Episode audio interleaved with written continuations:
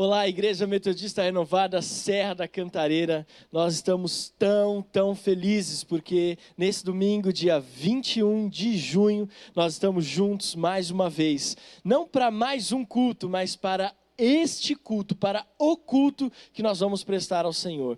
Que tempo de adoração precioso que nós tivemos aqui. Que tempo de adoração que é possível sentir a manifestação do Espírito Santo de Deus nesse lugar.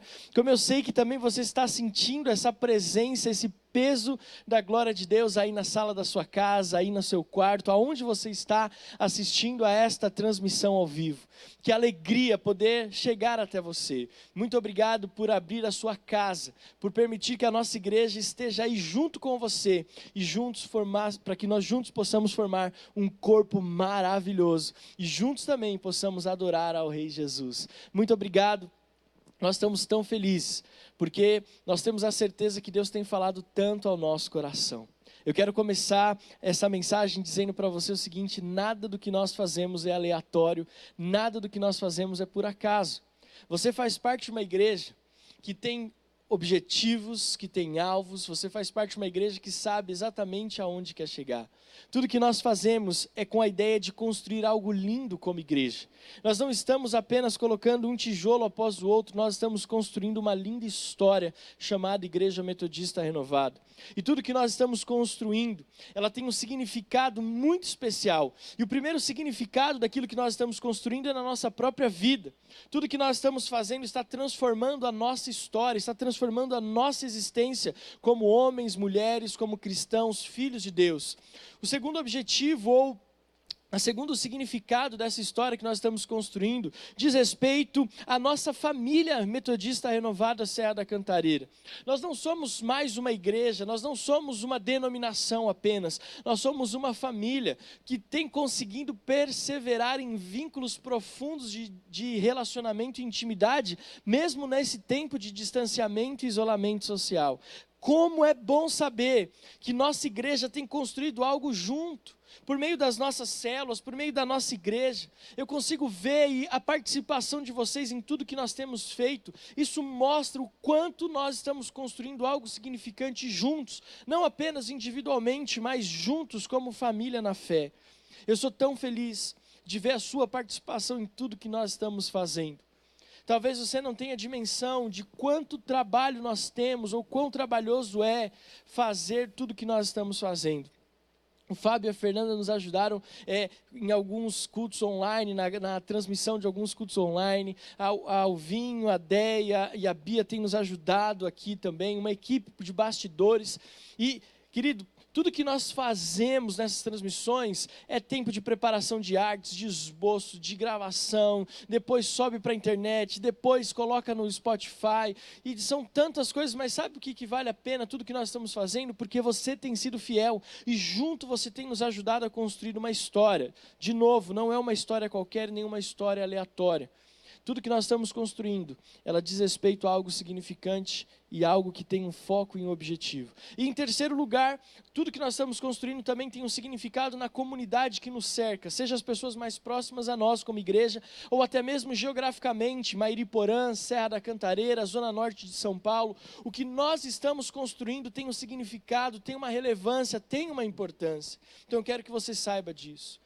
Quando nós estamos aqui, quando essa câmera se abre, quando aquele contador lá do YouTube começa a regredir 2 minutos para baixo, nós estamos ali já com o coração cheio da presença de Deus e com a convicção de que a hora que a imagem chegar na sala da sua casa, nós estaremos trazendo algo edificante, algo consistente, algo coerente que vai ajudar você nas tomadas de decisões da sua vida. Cada palavra ministrada em nossos cultos, ela tem como ideia, como princípio, transformar a sua vida. Tem como princípio compartilhar princípios que vão transformar a sua vida de dentro para fora e dar condições de que você tome as decisões corretas, que você tome as decisões pautadas na Bíblia, decisões bíblicas que vão mudar a história da sua vida e das pessoas que estão à sua volta. cada palavra ministrada em nossos cultos. E eu estou falando isso antes mesmo da introdução da palavra que eu quero ministrar hoje, porque o Espírito Santo me direcionou a fazer isso. Nós estamos numa série de mensagens, mesmo que não tenha um tema específico a essa série, nós estamos numa série de mensagens que tem nos impulsionado a viver as verdades da fé, as verdades do Evangelho, as verdades de uma vida cristã genuína, com júbilo e com alegria. Eu tenho certeza que cada uma das mensagens que tem alcançado o seu coração tem produzido frutos na sua vida. Eu não sou aquele pastor que no sábado à noite vai lá no Google e coloca lá sermão sobre fé e eu copio um esboço qualquer, não. Tudo que nós temos ministrado nesse púlpito, tanto eu quanto a Adriana, tem como objetivo alcançar o seu coração, dar significado à sua vida, construir uma história juntos, ajudar você para tomar as decisões importantes da sua vida. Pensa só nas palavras que nós ministramos, a resposta, a forma e conteúdo, o consolador, me alegrarei. Essas são as últimas 4 palavras que nós ministramos e todas elas têm trazido uma direção para a minha vida, para a minha família e eu sei que também para a sua família. Não são palavras ao vento, são palavras direcionadas por Deus e pelo Espírito Santo para produzir aquilo que Ele quer na nossa vida, na nossa igreja. Tudo o que nós temos feito, querido, tem, ao meu ver, a possibilidade de trazer um novo tempo em nossas vidas. Essas são palavras de um novo tempo. Palavras que vêm da parte de Deus. Aquelas palavras que fazem crescer, que nos fazem crescer diante das adversidades. Palavras que nos trazem ânimo quando pensamos que tudo está desmoronando à nossa volta. Eu estou dizendo isso porque eu quero que você entenda que a igreja que você congrega, que você faz parte, que você tem uma aliança, é uma igreja de propósito, é uma igreja que sabe aonde quer chegar e sabe exatamente o que fazer para chegar lá. Então, que você possa receber de Deus mais uma vez nesse domingo, uma palavra de verdade para a sua vida. Todas as palavras que eu mencionei você encontra no nosso canal do YouTube, você também encontra nos nossos agregadores de podcast em áudio. Depois você pode voltar e ouvir. Mas o que eu quero ministrar com você hoje é mais um desses princípios, como tenho ministrado nesse púlpito alguns domingos. Princípios de vida. O tema da mensagem hoje é bem simples. Uma palavra de apenas 2 letras. Eu vou falar com você hoje sobre fé. É isso que eu quero ministrar ao seu coração da parte de Deus. Fé. Diga bem alto aí na sala da sua casa, olhando para os olhos desse seu familiar e diga assim, tenha fé. Fala para ele, tenha fé, aí você vai falar para outro, tenha fé. E se você está aí, né Vera, estamos juntos, aí eu estou olhando nos seus olhos agora dizendo, tenha fé dona Vera, tenha fé que nós vamos vencer cada um dos nossos desafios. Essa é a palavra de Deus que eu quero ministrar ao teu coração hoje. Nós vamos falar sobre esse princípio, eu quero junto com você continuar construindo uma coluna de fé, uma coluna, um pilar, para que a nossa vida cristã seja edificada. E essa coluna e esse pilar se chama fé. Juntos nós vamos construir e edificar algo nessa tarde, em nome de Jesus. Mas antes de darmos continuidade, e antes de eu ministrar os princípios de fé que eu quero compartilhar com você, eu quero fazer algumas afirmações a respeito da fé, para que você possa entender o que nós vamos ministrar hoje. Então, vai aí algumas afirmações que eu quero fazer a respeito da fé. A primeira delas, a fé é uma semente pequena que pode gerar grandes frutos. É a primeira afirmação que eu quero fazer. A fé é uma pequena semente que pode gerar grandes frutos. Ela é comparada a uma pequena semente que pode gerar coisas extraordinárias. A fé é isso. Segunda afirmação que eu quero fazer com você nessa tarde, a fé não é uma qualidade do cristão, ela é o cristão. Nós não temos a fé como um adjetivo da nossa vida, a fé precisa ser a nossa vida. Nós precisamos assumir a fé como algo essencial do nosso ser. A fé não é algo que eu tenho, uma qualidade que eu tenho, a fé é quem eu sou. Terceira afirmação que eu quero fazer com você, a fé não é o que usamos na adversidade, é o que nós usamos a cada respirar. Eu estou fazendo esta afirmação porque algumas pessoas acham que precisam ter fé só no momento da adversidade. Ou algumas pessoas começam a procurar pela fé só quando as coisas fogem ao controle. Só que quando nós olhamos para a palavra de Deus, e nós vamos ver isso daqui a pouco, nós entendemos que a fé não é algo que eu uso em determinados momentos de adversidade. A fé, eu uso ela no meu respirar. Respirei é fé. Eu não posso apenas usar isso como algo que eu guardo na prateleira e vou usar só quando eu preciso. Não, a fé tem que fazer parte do meu cotidiano. Quarta afirmação: a fé não é algo abstrato ou teórico. A fé, ao contrário do que muitos cristãos podem pensar, a fé não é algo que eu contemplo, a fé não é algo que eu admiro, a fé é algo que eu exerço, é algo que eu vivo. Eu costumo ver alguns cristãos usando a fé, ou admirando a fé como se ela fosse uma obra de arte, numa exposição, numa galeria, em um museu, algo que eu vou até ali para ver, mas é algo que eu entendo no meu subconsciente ou na minha vida, de que é algo que eu vejo, que eu admiro, mas que eu nunca vou ter acesso.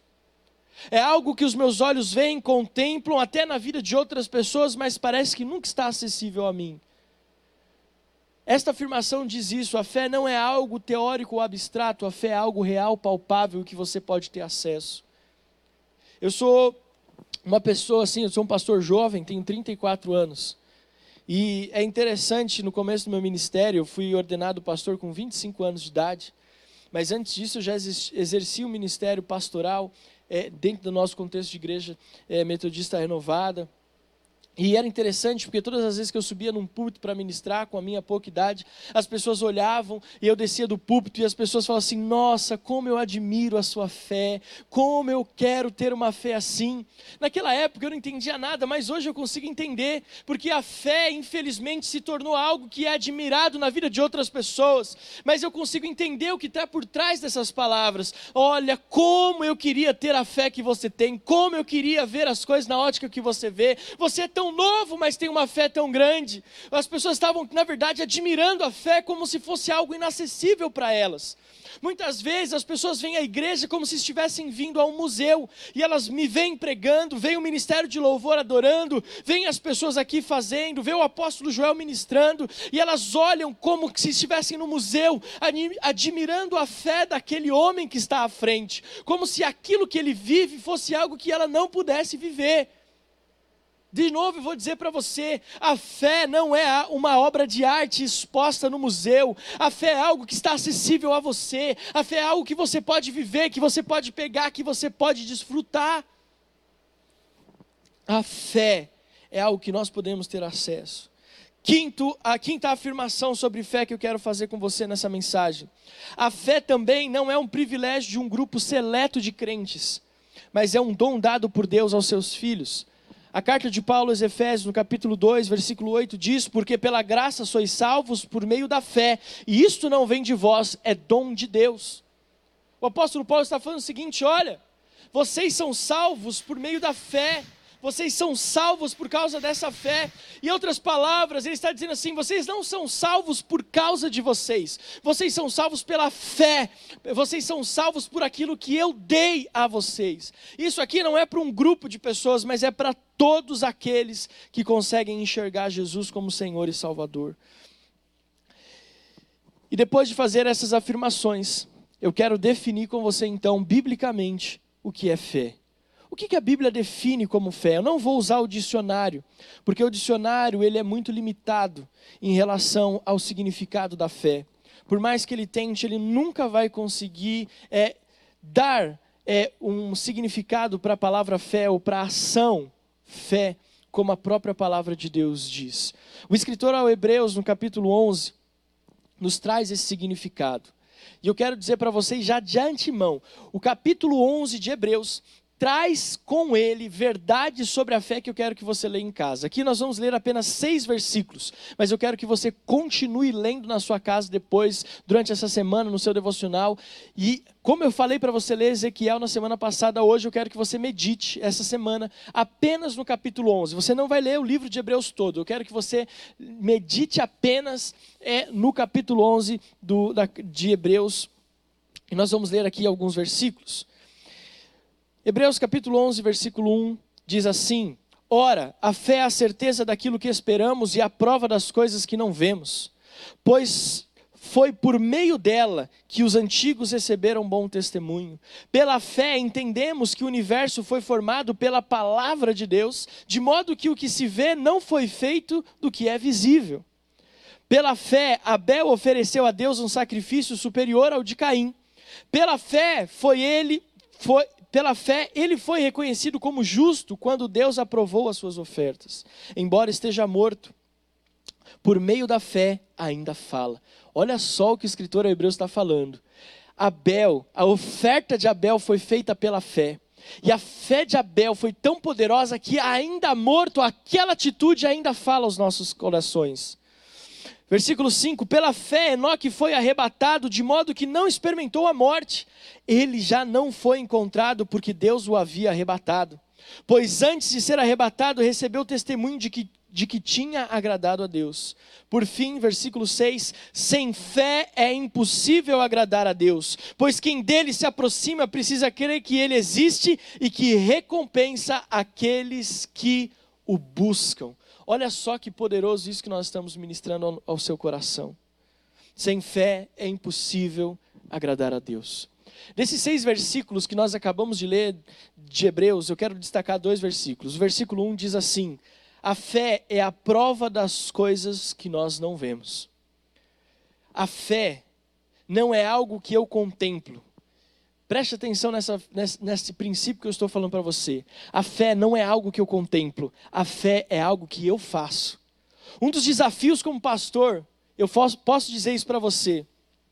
A igreja hoje não está desfrutando o sobrenatural porque não compreende o fundamento da fé. Muitas pessoas não vivem o sobrenatural, e como pastor eu digo isso, porque elas acham que a fé é algo que elas esperam, mas não é algo que elas devem fazer. Preste atenção, a fé não é algo que eu espero, a fé é algo que eu faço. A prova das coisas que nós não vemos. Sabe por que é a prova das coisas que nós não vemos? Porque a fé não é algo que eu espero. A fé não é algo passivo. A certeza das coisas que nós não vemos, porque a fé é uma ação contínua do cristão. Você não vê a fé porque ela não é algo que você pode ali contemplar. A fé, ela é algo invisível, porque a fé é uma ação contínua da sua vida cristã, daquilo que você faz. A fé é ação, a fé se revela na atitude do homem e da mulher de Deus. A fé é a ação de Abel de ofertar, não a oferta, entenda isso. A fé não é o que Abel ofertou, a fé é a ação de ofertar. Quando nós olhamos para a palavra, a fé não é a arca, a fé é a ação de Noé de construir a arca. A fé não é Moisés ali o mar se abrindo. A fé é Israel atravessando o mar, a ação de passar pelo mar. A fé, querido, ela não é você fazer algo. Aliás, a fé não é você esperar por algo, mas a fé é você fazer aquilo que Deus te chamou a fazer. A fé é você restaurando o seu casamento e não a restauração em si. A fé é você se movendo em direção aos seus filhos para que haja restauração e não esperar que eles sejam restaurados somente. Eu tenho certeza que você está entendendo que eu estou ministrando ao seu coração. A fé não é algo que eu espero no sentido que ela aconteça assim. A fé é a ação de me mover em direção àquilo que Deus está me chamando. Isso é fé. A fé não é a oferta de Abel, a fé é a ação de ofertar. A fé é você não esperando que a empresa fique pronta, a sua empresa, aquele seu sonho, mas é a ação de você se mover para construir aquilo que Deus colocou no seu coração. Eu gosto de ilustrar essa questão de fé com a seguinte história que você já deve ter ouvido. Eu vou contar 2 histórias para ilustrar o que eu quero dizer. Nós temos orado para que o Benjamin seja batizado com o Espírito Santo. Temos orado de verdade, para que ele seja cheio do poder de Deus. E a Adriana uma vez orou para que Deus abrisse os olhos dele, para que ele pudesse ter uma experiência com Jesus. E no dia seguinte ele acordou, a Adriana já contou isso, se eu não me engano, em uma das nossas transmissões. E ela contou que no dia seguinte que ela orou, o Benjamin acordou e foi falar para ela: mamãe, eu vi Deus e Deus falou comigo. E ele me falou duas coisas. Primeiro, ele falou para mim ficar tranquilo que o coronavírus está acabando. E a segunda é que eu preciso ser obediente. E aí quando ele falou aquilo, nós ali ficamos muito felizes e tal.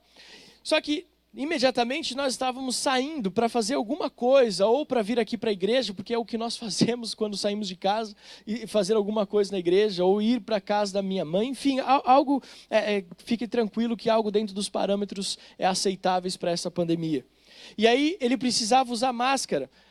E aí quando nós saímos de casa e a Adriana foi colocar a máscara nele, ele falou assim: mamãe, peraí, Deus já falou que o coronavírus acabou, eu não preciso usar máscara. Você entende o que é a fé? É você se mover, agir em relação àquilo que Deus falou no teu coração. A história clássica que eu quero contar para você, na verdade, é a seguinte.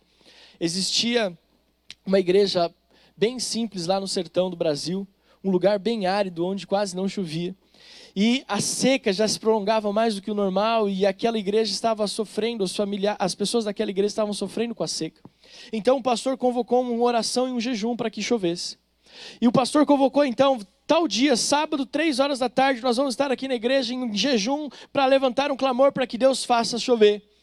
E aí então, aquele sábado, as pessoas foram se dirigindo à igreja, chegaram no horário e uma criança chegou com um guarda-chuva na mão. E as pessoas olharam para ela e falaram assim: mas está seco, não tem chuva. E a menininha falou assim: ué, mas eu vim aqui para orar para que chovesse. Eu não quero voltar para casa molhado. Consegue entender o que é fé? A fé não é a chuva. A fé é a ação que me leva a viver como se a água estivesse caindo do céu. A fé é o como eu me movo em relação àquilo que eu oro. A fé é como eu me movo em relação à palavra de Deus. A fé é o que eu faço para que a verdade do reino seja estabelecida na minha vida. A fé, e eu estava preparando essa mensagem ontem, o Espírito Santo colocou algo no meu coração. No versículo 2 aqui de Hebreus diz assim: pois foi por meio dela, da fé, que os antigos receberam um bom testemunho. Isso me chamou a atenção. Olha só. Por meio da fé, as pessoas receberam um testemunho. De quê? Do reino. E aí eu percebi algo. A fé é o único memorial que nós encontramos na Bíblia que não está estático ou parado. A fé é um memorial que se move conforme a igreja se move. A fé não é algo estático, parado, como os outros memoriais que a Bíblia nos mostra. Memoriais que foram erguidos para que a nação de Israel se lembrasse dos grandes feitos do Senhor.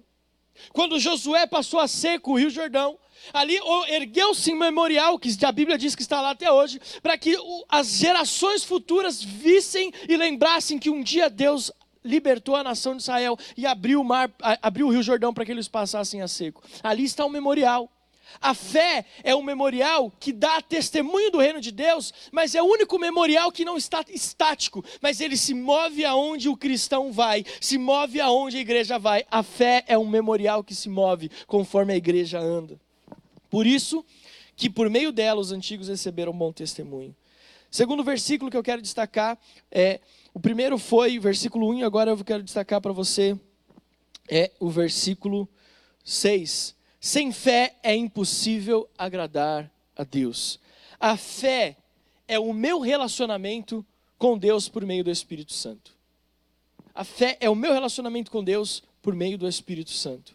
A fé se materializa quando eu me encontro com um Deus. A fé se materializa quando eu me relaciono com o Espírito Santo. A fé, ela se manifesta como memorial por meio da minha intimidade com Deus. A fé é quando eu me relaciono com Deus, que os meus olhos não veem, mas eu tenho certeza que está ali. Como igreja, nós não podemos servir a Deus duvidando que Ele existe. E aqui eu quero liberar uma palavra profética que não estava no script dessa mensagem. Você que está assistindo a essa transmissão agora, preste atenção no que Deus está falando ao seu coração. Você está duvidando se Deus existe. A cada notícia que você vê, a cada mensagem que você que chega no seu WhatsApp, parece que você vai ficando em dúvida em relação à existência de Deus na sua vida. Talvez você não duvida que Deus exista. Talvez você duvida que Ele exista em você. Talvez você não duvida que Deus exista, que existe uma força superior, mas você duvida que Deus se preocupa com você. A fé é a certeza de que Deus existe. É a certeza de que Ele está presente na sua vida e que Ele anda ao seu lado. A fé é a convicção de que, por mesmo que as coisas estejam diferentes do que você planejou, Deus continua sendo Deus na sua vida. Não duvide. Não permita ser tomado pela dúvida. O oposto de fé é incredulidade, dúvida. Não se deixe abater. Deus existe. Deus existe. Versículo 6 diz: sem fé é impossível agradar a Deus. Sabe o que desagrada a Deus? É quando nós não fazemos aquilo que Ele pediu para fazer. Eu quero usar um exemplo para ilustrar esse versículo que nós estamos destacando. Como pai, o que me agrada é saber que o Benjamin faz aquilo que eu o ensino a fazer. Mas o que me agrada mais ainda é saber que ele faz o que eu ensinei ele a fazer, mesmo quando eu não estou perto, ou quando eu não estou fisicamente presente. Quando nós olhamos para a fé e no nosso relacionamento com Deus, a fé é o que nós fazemos no nosso dia a dia, que mostra o quanto nós somos fiéis a Ele. A fé é o que nós fazemos no nosso dia a dia, que mostra que nós o honramos com as nossas ações. Mesmo que nós não estejamos vendo, mesmo que, aliás, que nós não estejamos vendo a Deus, eu continuo agindo e perseverando, tendo a convicção de que Ele está presente na minha vida.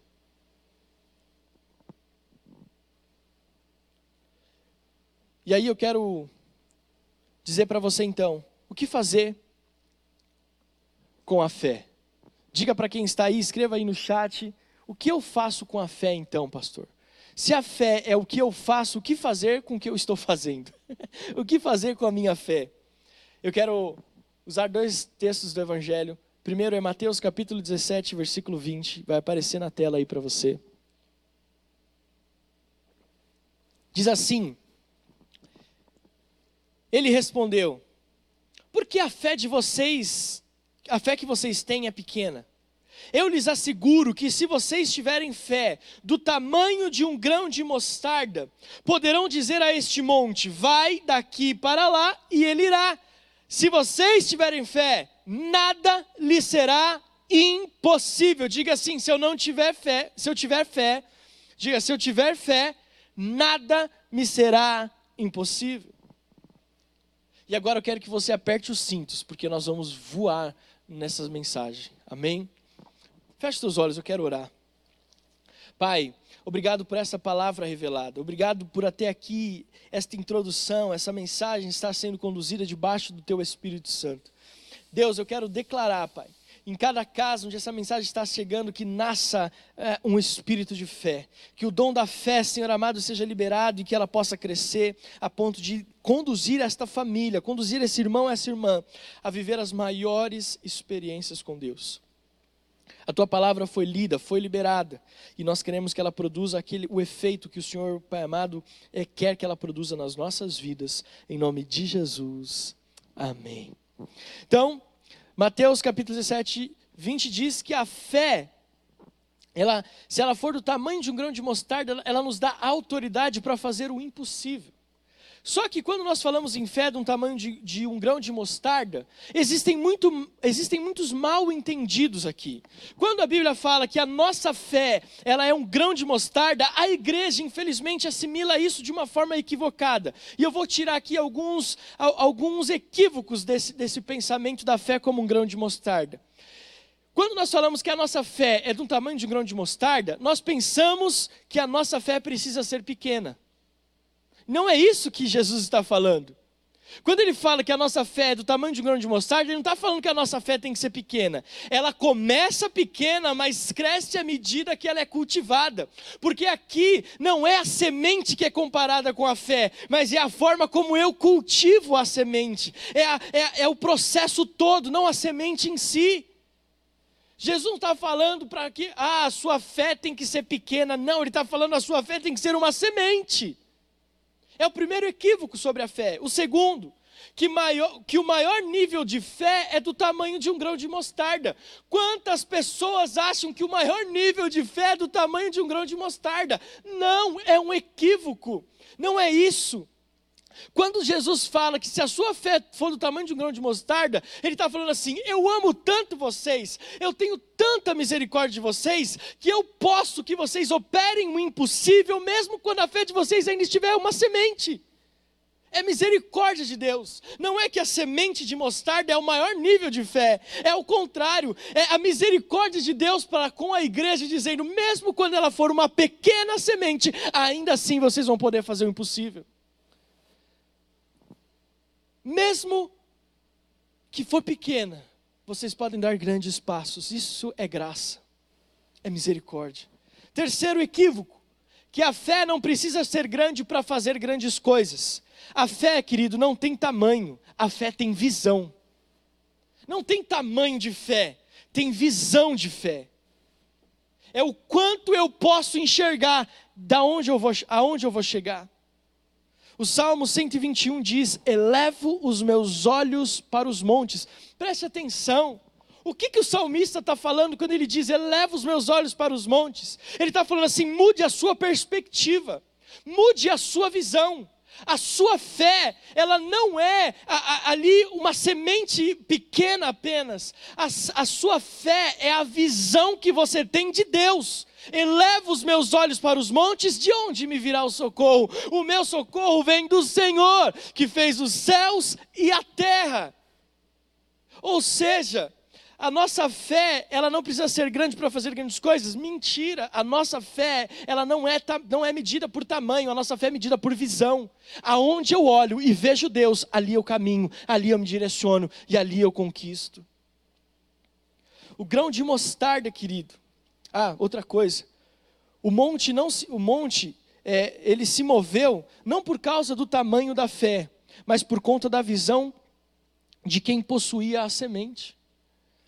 O grão de mostarda não é a definição da fé, preste atenção nisso. O grão de mostarda não é a definição da fé. O papel do grão de mostarda aqui é de mostrar que a fé é, na verdade, que a fé, na verdade, é a forma como eu cultivo o grão. Meu Deus!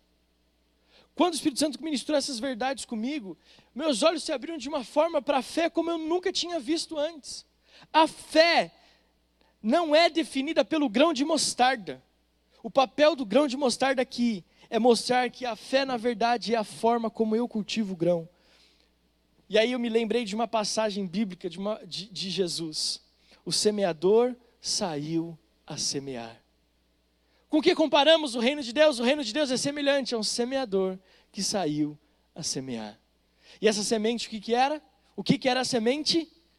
A palavra. Ou seja, o que é a fé? A fé é a ação de cultivar a semente, a palavra na minha vida, tendo a convicção de que quando eu coloco a palavra em prática, eu tenho condições de viver o impossível. Isso é fé. E eu quero concluir essa mensagem lendo com você o segundo texto do Evangelho, que é Marcos capítulo 4, versículos 30 a 32. Marcos capítulo 4, Evangelho de Marcos capítulo 4, versículos 30 a 32. E aqui eu quero concluir essa mensagem sobre fé. Diz assim: novamente ele disse: com que compararemos o reino de Deus? Que parábola usaremos para descrevê-lo? É como um grão de mostarda, que quando plantada, é a menor semente de todas. No entanto, plantada, ela cresce e se torna a maior de todas as hortaliças, com ramos tão grandes que as aves do céu podem abrigar-se à sua sombra. Aqui, esse texto do Evangelho de Marcos já quebra todo o paradigma de que a sua fé tem que ser pequena. Já quebra todo o paradigma que a sua fé tem que ser minúscula. Não, o que Jesus está dizendo é o seguinte: a sua fé, a sua semente, a sua fé deve ser, sim, pode começar pequena, mas quando você cultiva a fé, quando você cultiva essa semente, preste atenção no que a palavra de Deus está dizendo, ela se torna a maior das hortaliças, com ramos profundos. O que Jesus está dizendo? Isso é profético para esse tempo. A nossa fé é algo que sim, pode começar pequeno, mas ela vai crescendo e vai tomando proporções inimagináveis, vai tomando proporções que podem nos mover em direção ao sobrenatural de Deus. E eu separei aqui 4 estágios da nossa fé, baseada nesse texto do Evangelho de Marcos. É como um grão de mostarda que, quando plantada, é a menor de todas. Com que compararemos o reino de Deus? Que parábola usaremos para descrevê-lo? É como um grão de mostarda que, quando plantada, é a menor de todas. No entanto, plantada, ela cresce e se torna a maior de todas as hortaliças. Primeiro princípio sobre a sua fé: plantar. Você precisa plantar a sua fé. A palavra de Deus precisa estar plantada no seu coração. Se você quer viver a fé genuína que a Bíblia descreve, que nós acabamos de ler, do sobrenatural, do impossível, do milagre, do sinal, do prodígio, você precisa ter a palavra de Deus firmada no seu coração. Nós precisamos colocar as verdades bíblicas em prática na nossa vida. Não posso esperar viver uma vida de fé quando faço uso da palavra, apenas quando me convém. Preciso viver a palavra todos os dias. Todos os dias. A palavra do Evangelho, as boas novas do Evangelho, precisam estar sendo plantadas no seu coração. Nós estamos num tempo do Evangelho muito fácil. O Evangelho que eu vejo hoje não é o Evangelho de quando eu me converti. Veja, o modelo pode até mudar, mas os princípios não. Hoje parece que está tudo muito fácil, muito conveniente. Sabe por quê? Porque infelizmente alguns cristãos usam a palavra apenas quando lhes convém. E quando a palavra mostra, reflete algo que eu faço, mas que não deveria, nós às vezes deixamos de lado, fingimos que não é para nós. Mas se você quer viver um nível de fé, se você quer viver o sobrenatural de Deus, você precisa plantar a palavra do Evangelho no seu coração. Nós precisamos entender que aqui neste livro existe a resposta de Deus para a nossa vida. Não apenas quando convém. Ah, estou passando por luta. Abre aí no Salmo 91, irmão. Ah, estou passando por dificuldades. Salmo 93. E para não ter erro, vou deixar o Salmo 91 aberto na mesa da minha casa para espantar os mal-olhados. Não. A fé é todos os dias. Até quando ela fala raça de víboras. Brincadeira, isso foi só para descontrair. Plantar. Segundo, tudo que eu planto precisa ser cultivado. Eu não posso, se você conversar com alguém que entende de lavoura, que entende de cultivo, ele vai falar para você que não basta você lançar a semente, plantar a semente. Você precisa cuidar daquela semente, para que todo investimento que você fez não se perca. E cultivar a fé, cultivar a palavra, fala de que nós precisamos regar, arar, colocar nutrientes no solo. Cultivar fala de separar momentos para cuidar da nossa vida com Deus. Cultivar a palavra é viver a palavra, é experimentar ela em cada momento da nossa vida, é fazer prova dela, é levantar altares de adoração. Eu preciso cultivar aquilo que Deus me deu de presente. Eu preciso cultivar a palavra de Deus na minha vida, lendo as Sagradas Escrituras, levantando altares de adoração na minha casa, como diz o Evangelho de Mateus capítulo 6, versículo 6. Cultivar a palavra é conversar com o meu cônjuge, não sobre coisas quaisquer, mas também sobre o reino, sobre a vinda de Cristo, sobre as verdades bíblicas. Cultivar a palavra é estabelecer na minha casa, casa de oração. É fazer da minha vida um altar de adoração a Deus. Terceiro, não basta plantar, não basta cultivar, eu preciso colher. Eu estou falando sobre fé. A fé é algo que eu planto no meu coração, é algo que eu cultivo no meu dia a dia, mas é algo que eu preciso colher. Eu vou ser um pastor ousado agora. O problema da igreja não é plantar e às vezes nem cultivar. Às vezes o problema da igreja é não colher. Não colher aquilo que plantou e aquilo que cultivou. A fé, querido, quando falo em colher, a fé é viver aquilo que eu creio. A palavra de Deus produz frutos. A palavra de Deus produz frutos que nos são como recompensa. Hebreus capítulo 11, versículo 6. Existe recompensa na fé. Quando eu me movo em fé, eu colho frutos disso. Eu tenho recompensa, não sou eu que estou falando. É o escritor de Hebreus. É a palavra.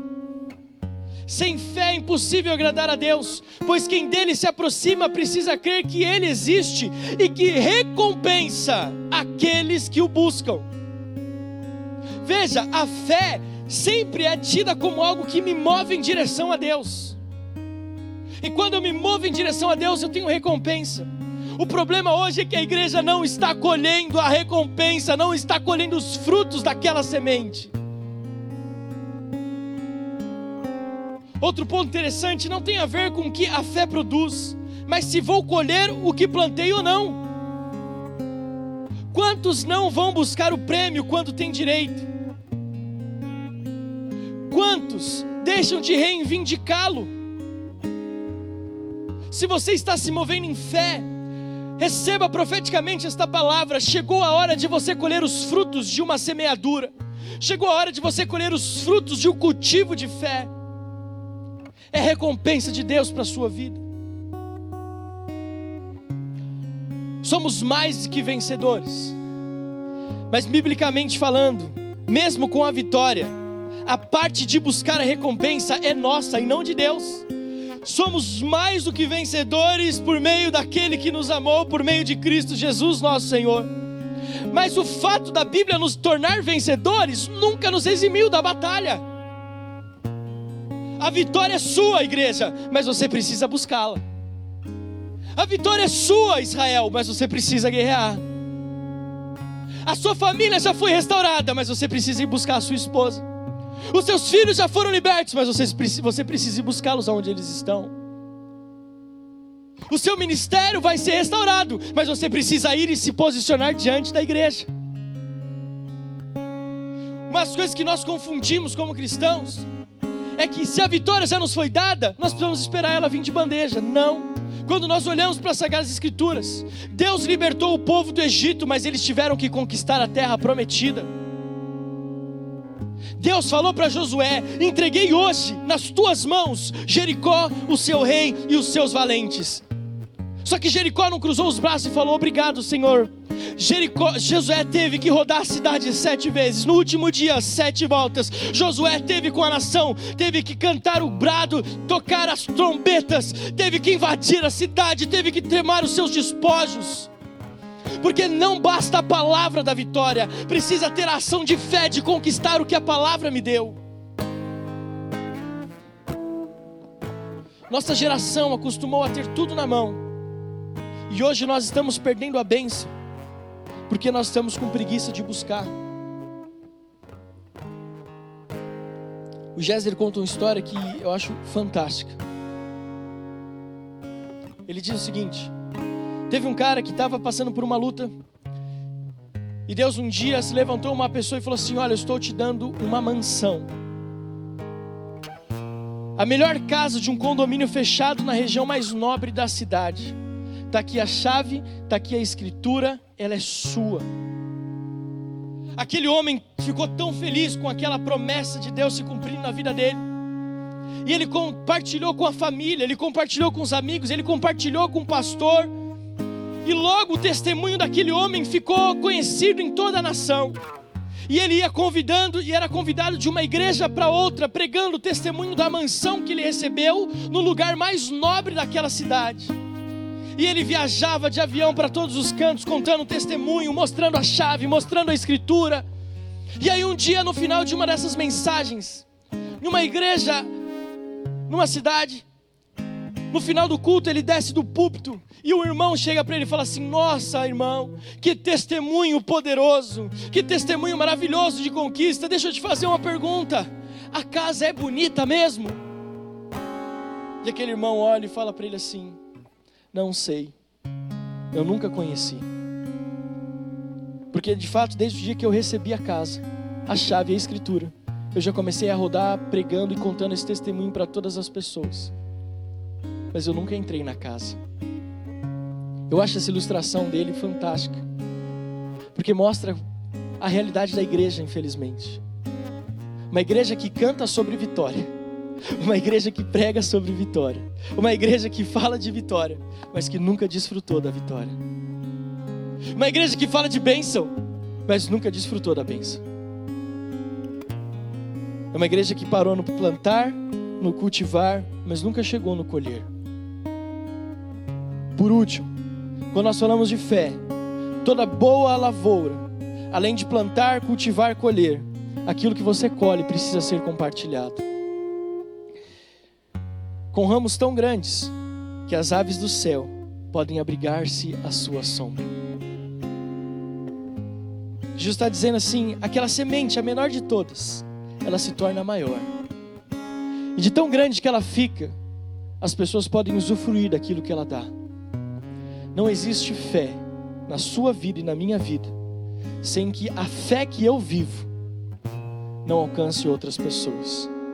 Se a sua fé está baseada só em você, se a sua fé está baseada só naquilo que você vive, então isso não é fé. Isso é autoajuda. Porque a fé bíblica, ela é compartilhada com as pessoas que estão à volta.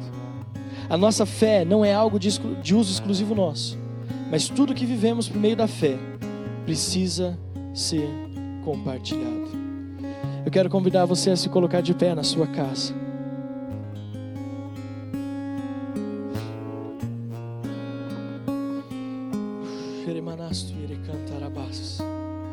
Fé. Fé não é algo que eu contemplo, é algo que eu vivo. Fé não é algo que você admira, é algo que você coloca em prática.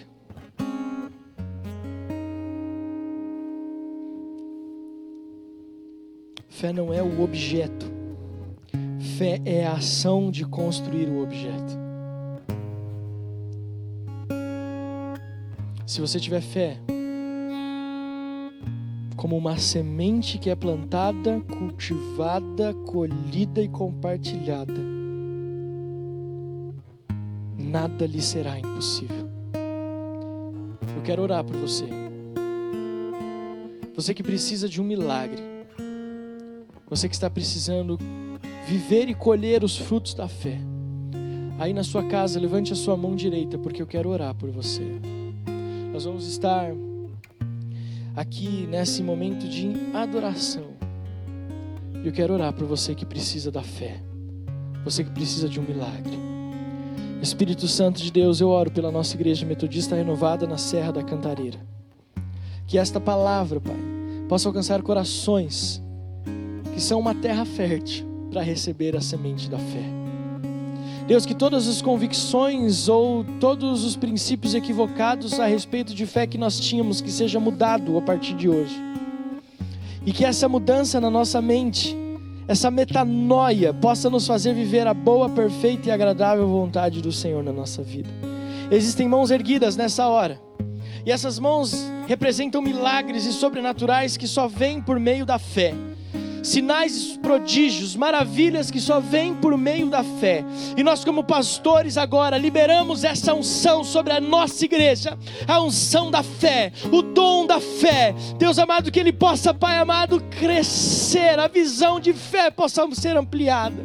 Nós declaramos em nome de Jesus que ainda esta semana nós veremos milagres na família, milagres no casamento, milagres no relacionamento de pais e filhos, milagres financeiros, como já foi orado na hora da adoração, milagres na vida dos empresários, milagres naqueles que estão procurando uma porta de emprego. Deus, que o sobrenatural do Senhor venha sobre esta casa, venha sobre esta família. Nós declaramos a vitória do Senhor em nome de Jesus Cristo de Nazaré. Venha o teu reino sobre esta casa, em nome de Jesus, amém.